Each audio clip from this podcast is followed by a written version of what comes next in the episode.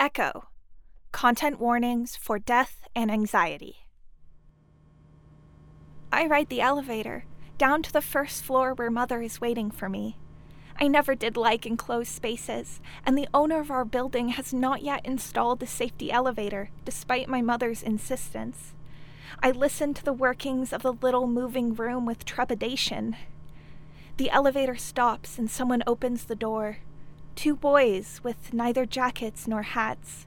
Mother would be appalled, but perhaps that's the fashion. One of them says something about a cool gate, and I suppose the metal must be cold to the touch. The other says that it's too chilly in this elevator, but I feel too warm, closed in and stifled. The elevator is too small and too slow and not safe. The boy who is cold closes the gate and presses the button. The elevator rattles as it starts, and I clutch my hands together, pressing the seams of my gloves into my skin. The boys joke as if they do not hear it. I hate their jokes and do not laugh. The elevator groans. I flinch, looking up to the sound of creaking metal, but the boys are not fazed and don't notice. The elevator groans again and churns to a stop, and I swear, I swear I can feel it swaying in the shaft. I lick my lips and ask the boys if they think we'll fall. They don't respond, but one of them frowns and looks up, asking the other if he heard something.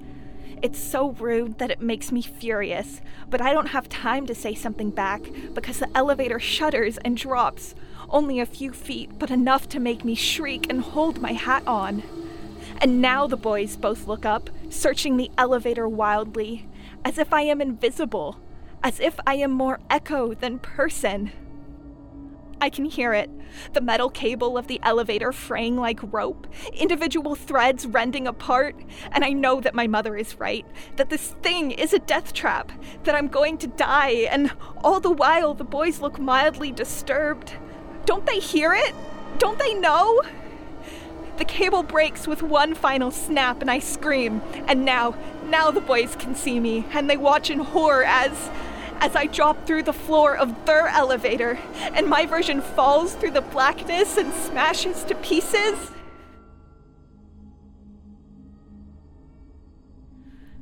I ride the elevator down to the first floor where Mother is waiting for me.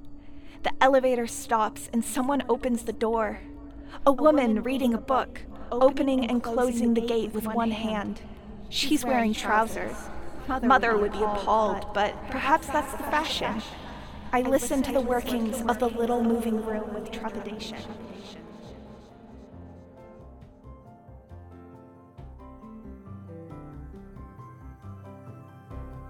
This microsode was written by Hannah Wright. It was narrated and produced by Tal Minear. Hannah is the writer and director of Inn Between, a fantasy adventure audio drama about magic, monsters, friendship, and found family.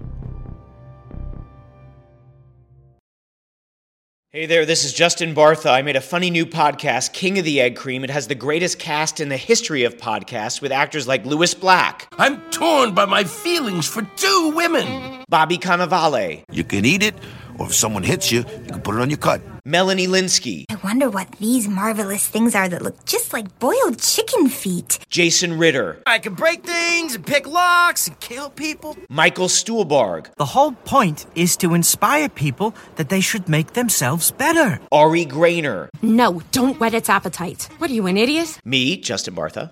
That's not just any egg cream, that's a Lemke's special. And all narrated by the hilarious Richard Kind. This is the story of Harry Dalowitz and how he rose from nothing to become New York's King of the Egg Cream. So if you like funny true stories, come listen to King of the Egg Cream, available wherever you get your podcasts.